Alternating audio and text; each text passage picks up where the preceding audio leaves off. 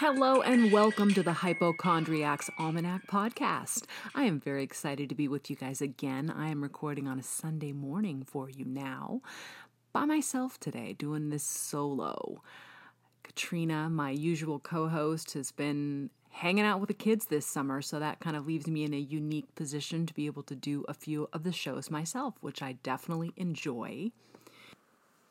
So, before we get started on the topic for the day, I thought it might be fun to read about something interesting that has captured my attention from current events in the news at the moment.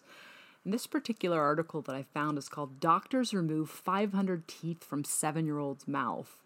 And this was actually an article that was copied on several different websites, but I found this particular one on InsideEdition.com. And it basically said that a little boy in India is feeling a lot better after a recent dental procedure removed 500 teeth from his mouth. The seven year old had complained of swelling on one side of his lower jaw for several years. Upon examination, doctors discovered a large benign tumor, and within that tumor, there were hundreds of small tooth like structures. The boy's medical condition is called compound composite odontoma, and is so rare only a handful of people are known to have experienced it around the world. Another well publicized instance occurred in 2014 in India. In this case, a teenager from the city of Mumbai had over 200 teeth removed from his mouth. Doctors aren't certain what causes the abnormal growth, but fortunately, they are able to treat those who have it. This is absolutely crazy. Can you imagine having 500 teeth in your mouth and how insane that would be? I can't even imagine. It's crazy enough that we have molar teeth that pop up a little bit later in life that we have to have removed as well, but I can't even imagine there being 500 teeth in your mouth. That was just a little bit of an interesting distraction and side note before we hop into what we are going to be talking about on the show today. The topic for today's show is going to be pain management, and this is per a request of a very special listener out there who requested that we talk about some pain management techniques, and I am more than happy to do that. Um, as you know, this is the podcast for all of you out there who think you have a new disease every time you have a sniffle, a slight twinge, or a headache. It is not a tumor, folks. We understand, we identify, and we have definitely scoped out WebMD more than a few hundred times. We are here to talk about weird diseases, strange illnesses, crazy syndromes, rare disorders, and everything in between. Before we get started, we need to talk about a few little disclaimers. First and foremost, I am not a doctor, a nurse, or a medical professional, so please, please, please do not take anything I say on this show as medical advice. Here at Hypochondriacs Almanac, we are not trying to treat, diagnose, or fix any medical conditions.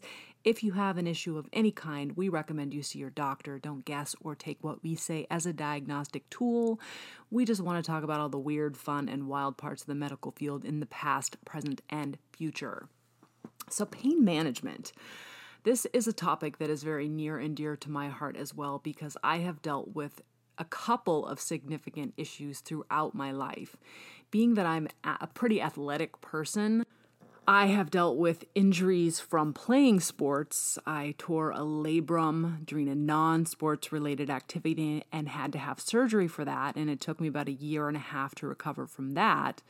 During that time, I did not take any pain medication other than some Aleve or Advil for that pain. I've also dealt with chronic back and neck pain throughout my life due to sort of a curvature of the spine and some bone spurs and things of that nature that have sort of come up through the years and kind of created periodic pain in my neck, shoulder, and back. And then, as well, I have dealt with pain related to having interstitial cystitis. So, I'm going to cover off on some pain management techniques that, that may be helpful to people in assisting to manage chronic pain and pain throughout the body. I'm going to start out with some tips for living with chronic pain. I know that there are quite a few people out there that have some conditions like IBS or IC or back, neck, MS, any kind of illnesses, diseases, and syndromes which create a significant amount of pain.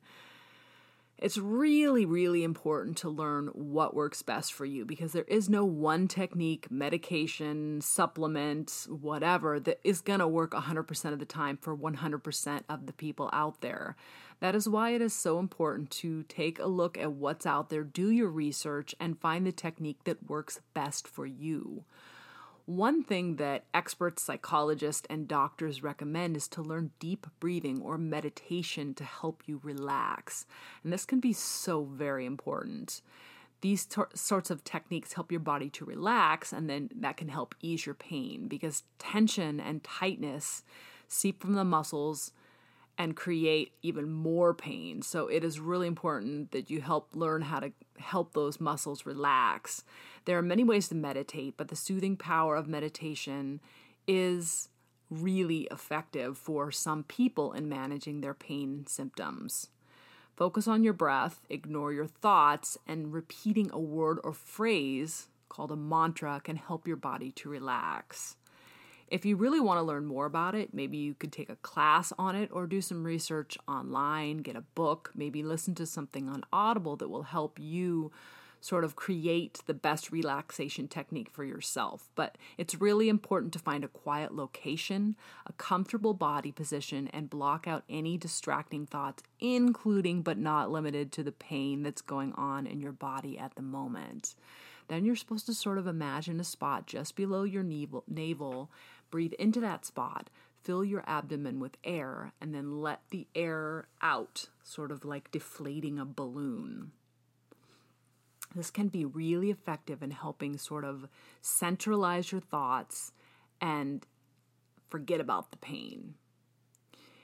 Another technique that is really effective in managing chronic pain is reducing the stress in your life because, much like the muscle tension helps sort of increase the pain and increase your thoughts about the pain, stress can also intensify chronic pain. Negative feelings like depression, anxiety, stress, and anger can increase the body's sensitivity to pain as well. So, learning to control that stress can help you naturally find relief from chronic pain. Listening to soothing or calming music can help lift your mood and make living with chronic pain a lot more bearable.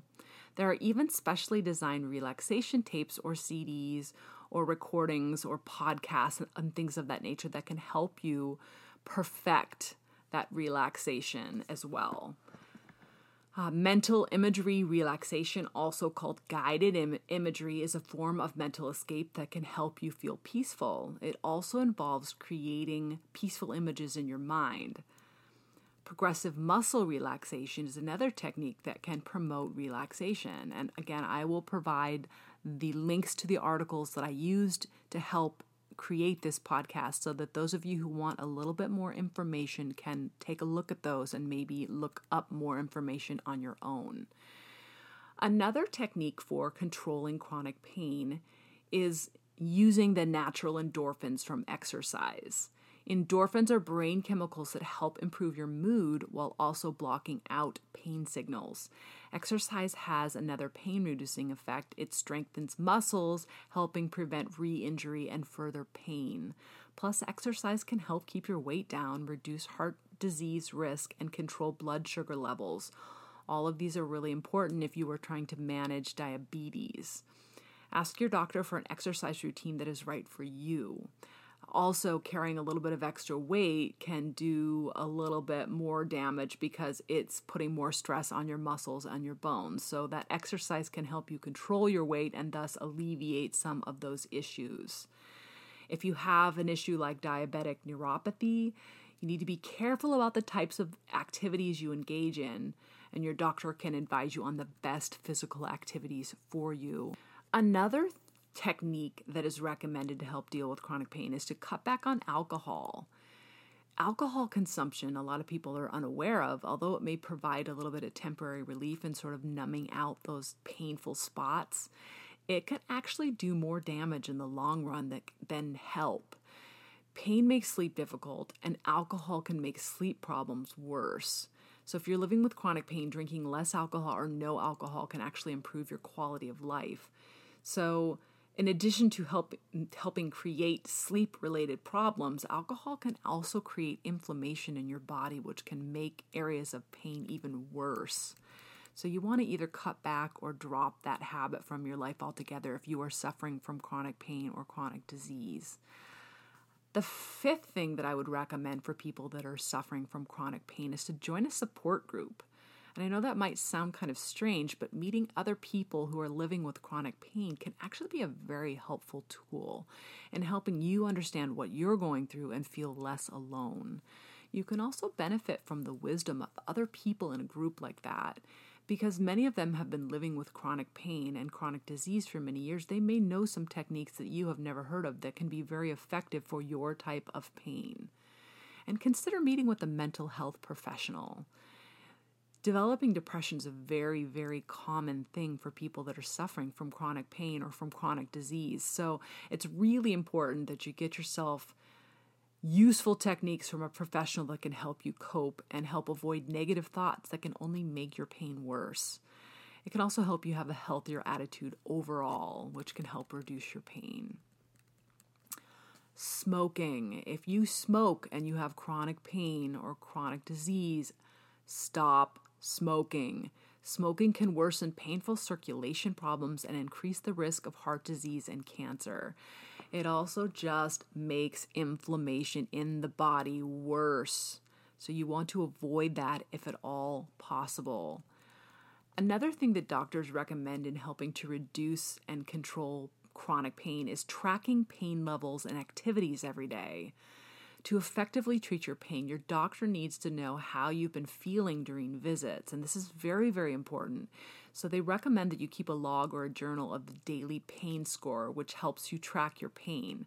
At the end of the day, you're going to want to know your pain level on a scale of 1 to 10, 1 being the least and 10 being the most, or you can do it opposite. Also, note what activities you did that day because they can help determine what, if anything, is making your pain worse. And this gives your doctor a really good understanding of how you're living with chronic pain and your fit, your ability to function on a daily level. Learn biofeedback to decrease migraine and tension headache pain. This is really important for those of you who have been suffering from migraine headaches, tension headaches, and any sorts of headaches in general. Biofeedback is a very useful tool in consciously controlling body functions. It can sound like science fiction, but there's some good evidence that biofeedback really works and it is not that hard to master. Here's a little bit about how it works.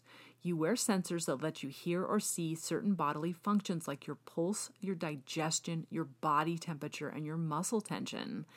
Squiggly lines or beeps on the attached monitors reflect what's actually going on inside of your body. Then you learn to control these squiggles and beeps.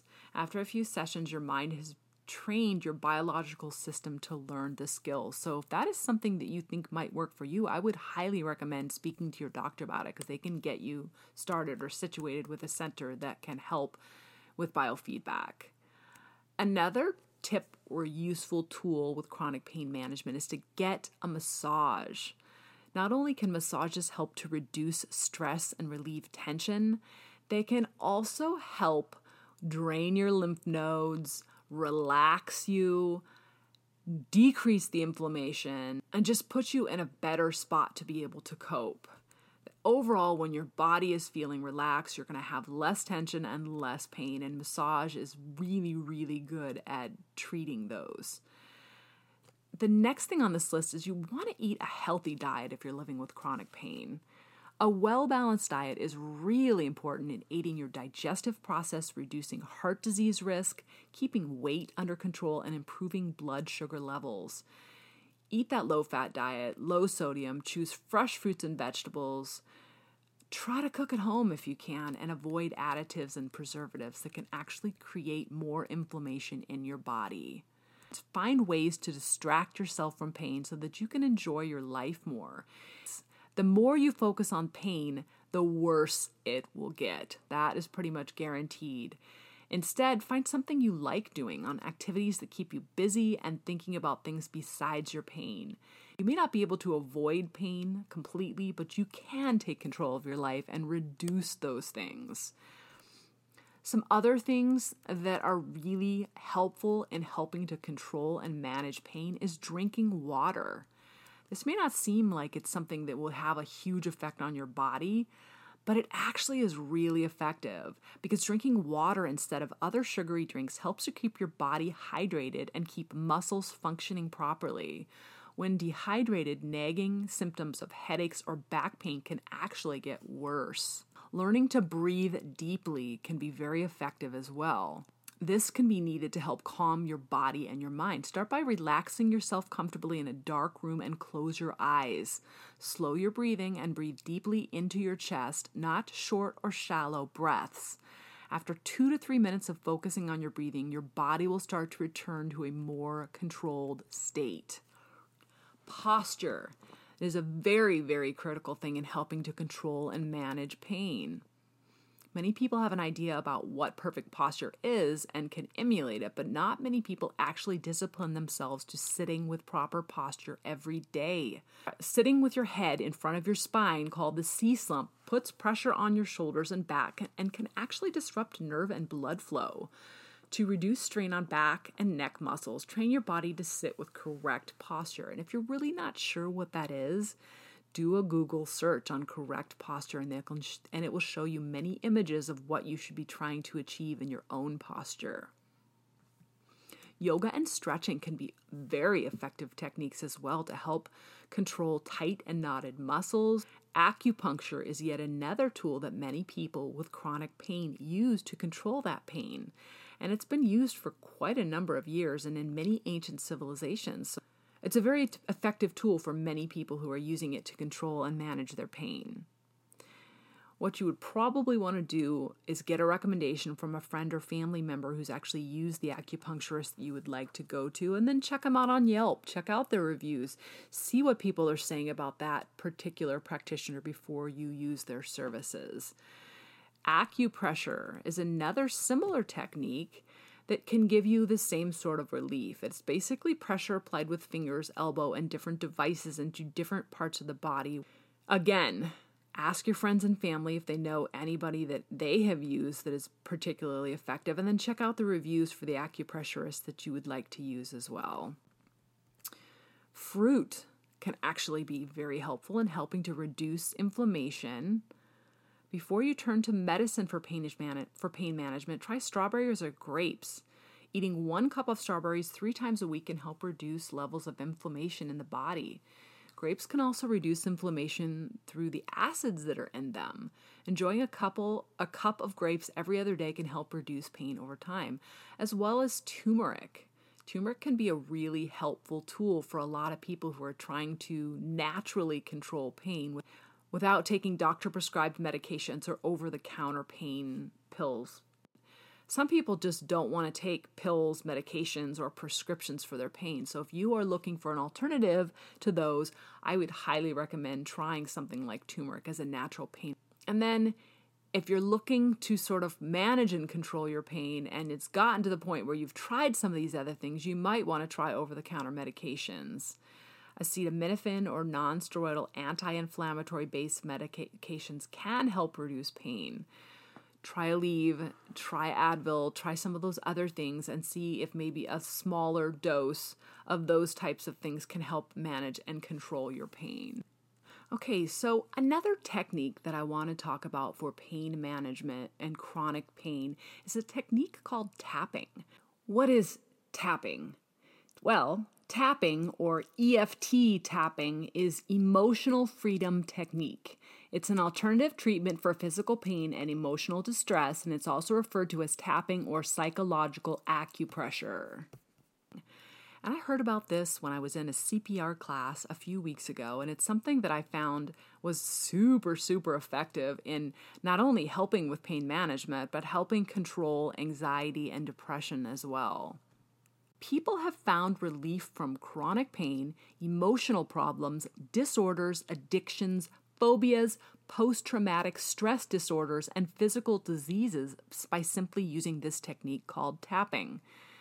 It is sort of a newer technique, but it's based upon practices in Eastern medicine that have been in use for over 5,000 years. Like acupuncture and acupressure, tapping is a set of techniques which l- utilize the body's energy meridian points. You can stimulate these meridian points by tapping on them with your fingertips, literally tapping into your body's own energy and healing power. So, here's a little bit about how it works. According to the people that know about tapping best, all negative emotions are felt through a disruption of the body's energy. Physical pain and disease are intricate, intricately connected to negative emotions. Health problems in general create feedback. Physical symptoms can cause emotional distress, and unresolved emotional problems manifest themselves through physical symptoms, which can include depression, anxiety, and pain. So the body's health must be approached as a whole. You cannot treat symptoms without addressing the cause, and vice versa. The body, like everything else in the universe, is composed of energy. Restoring balance to the body's energy means you will mend the negative emotions and physical symptoms that stem from energy disruption. Tapping actually restores the body's energy balance, and negative emotions and feelings can be more easily conquered. The basic technique requires you to focus on the negative emotion at hand a fear, an anxiety, a bad memory, an unresolved problem, pain in specific areas of your body, or anything else that's bothering you. While maintaining your mental focus on this issue, use your fingertips to tap five to seven times each on 12 of the body's meridian points. Tapping on these meridian points while concentrating on accepting and resolving the negative emotions or feelings can help you access your body's energy and restore it to a balanced state. You may be wondering about where these meridians are, but put simply, energy circulates through your body along specific network of channels. You can tap into this energy at any point along the system. This concept actually comes from the doctrine of traditional Chinese medicine, which refers to the body's energy as qi. In ancient times, Chinese people discovered 100 meridian points within the body and discovered that stimulating these meridian points could help with healing. They call it energy. Some people call it the source. Other people call it the life force or the chi. Whatever you want to call it, it has been found to be very effective for a lot of people. In many ways, tapping is very similar to acupuncture and acupressure. Like tapping, acupuncture achieves healing through stimulating the body's meridians and energy flow. However, unlike tapping, acupuncture involves needles. No needles are involved when you use the tapping technique. Acupuncture also takes years to master, so it can take a really long time for somebody to memorize the hundreds of meridian points throughout the body. The knowledge and training takes years to acquire and perfect, but tapping is actually really simple and painless and can be learned by almost anyone. You can also apply it yourself whenever you want and wherever you are. It is much less expensive and time consuming than many other techniques and can really create a significant change when you use it effectively and regularly. But most importantly, many people believe it gives you the power to heal yourself putting control over your own destiny back in your own hands. And we all know that people who are suffering from chronic disease or chronic pain, you really feel a lack of control over your body and over the ability to control that pain. But that is not the case. You can actually use this technique to control your body and your pain. Yes, tapping as a technique has been criticized by a lot of people who are very skeptical of whether it's effective or not. Doctors and psychologists are really quick to dismiss this technique as a bunch of mumbo jumbo because they don't have scientific backing like they have for a lot of other things. However, in recent years, there's been a growing pool of research that proves why millions of people all over the world are using this technique to eliminate their pain and help control what they're dealing with in their body there have actually been studies at Harvard Medical School with this technique as well, and it's found that the brain's stress and fear response, which is controlled by an almond shaped part of your brain called the amygdala, could be lessened by stimulated meridian points used in acupuncture, acupressure, and tapping. So, here are the five steps that people most commonly use with EFT tapping. If you have more than one issue or fear or area of pain, you can repeat this sequence to address it and reduce or eliminate the intensity of your negative feelings. First and foremost, you want to identify the issue. In order for this technique to be effective, you have to first identify the issue or fear you have. This is going to be your focal point while you are tapping. So, my lower back hurts, my neck hurts, I have migraines, I'm scared of, I have anxiety because, I have depression due to. That's narrowing it down and creating a focal point that you're going to focus on one problem at a time is going to enhance your outcome of this particular technique. Next, you want to test the initial intensity. After you identify your problem area, my bladder pain, my pain in my abdomen, etc. You'll need to set a benchmark for level of intensity. This intensity level is rated on a scale from 0 to 10, with 10 being the worst or most difficult. The scale assesses the emotional or physical pain and discomfort you can be feeling from your specific issue. Establishing a benchmark helps you monitor your progress after performing a complete EFT sequence your initial intensity was 10 prior to tapping and you end with a 5, then you have accomplished a 50% improvement level. That is why it is very important to start out with giving yourself that initial intensity point, like I'm feeling pain on a, a level 8 and then after you're done with your tapping then you will you'll assess yourself again. I'm feeling the pain at a level 5 that's how you know that the tapping is helping to improve your pain or your stress level. Next you're going to establish a phrase that explains what you're trying to address it must focus on two goals. Number one, acknowledging the issue, whether it be pain, depression, anxiety, and two, accepting yourself as a person despite the problem.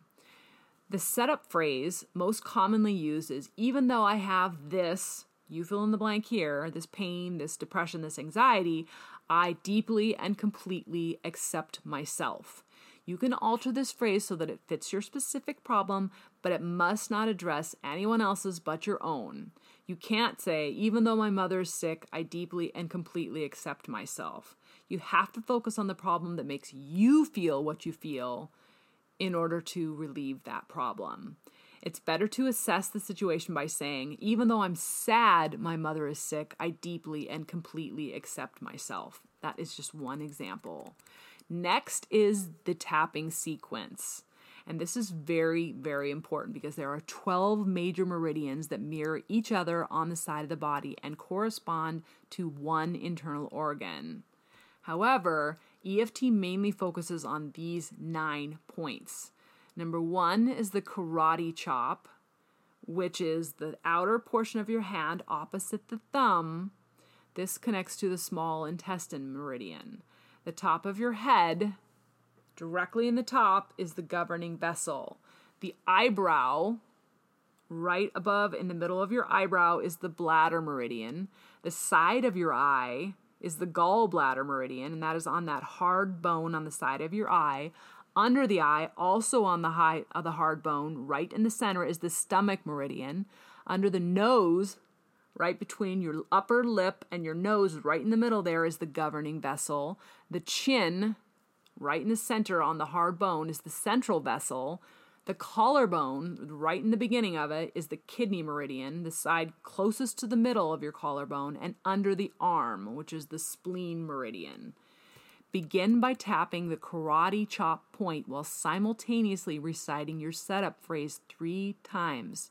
Then tap each point seven times, moving down the body from the eyebrow, five to seven times, side of the eye, five to seven times, under the eye, five to seven times, under the nose, five to seven times, the chin, five to seven times, the beginning of the collarbone, and under the arm. After tapping the underarm point, Finish your sequence at the top of the head, which was also your beginning point. While tapping the ascending points, recite a reminder phrase to maintain focus on your problem area. Examples of this would be Even though I'm sad my mother's sick, I deeply and completely accept myself. Even though I'm experiencing symptoms of IBS, I deeply and completely accept myself. Even though uh, my bladder hurts and I've gone to the bathroom 27 times today, I deeply and completely accept yourself. Recite this phrase at each tapping point and repeat the sequence two or three times. At the end of that sequence, rate your intensity again on a scale of 1 to 10 and compare your results. You might want to keep a journal or a diary which also details what happened during each one of your tapping sessions. And the great part about tapping is you can do it anywhere, anytime, and as many times as you like. Does it work? Typically, people that use this technique experience some form of significant relief within about a month. The bottom line here is that EFT tapping is an alternative acupressure therapy treatment used to restore balance to disrupted energies within the body. It is also an authorized treatment for war veterans with PTSD and and it's demonstrated some benefits as a treatment for anxiety, depression, physical pain, and insomnia. There are a ton of success stories out there. Take a look at it. If you want to know a little bit more and want more direction on the tapping points and how to use this technique, all you have to do is go onto YouTube or Google EFT tapping and you can watch videos of people practicing the technique so that you can learn specifically what you need to do to use this technique most effectively for yourself. So, my chronic pain, some of the things that I do to manage the back and neck pain is ice, tiger balm.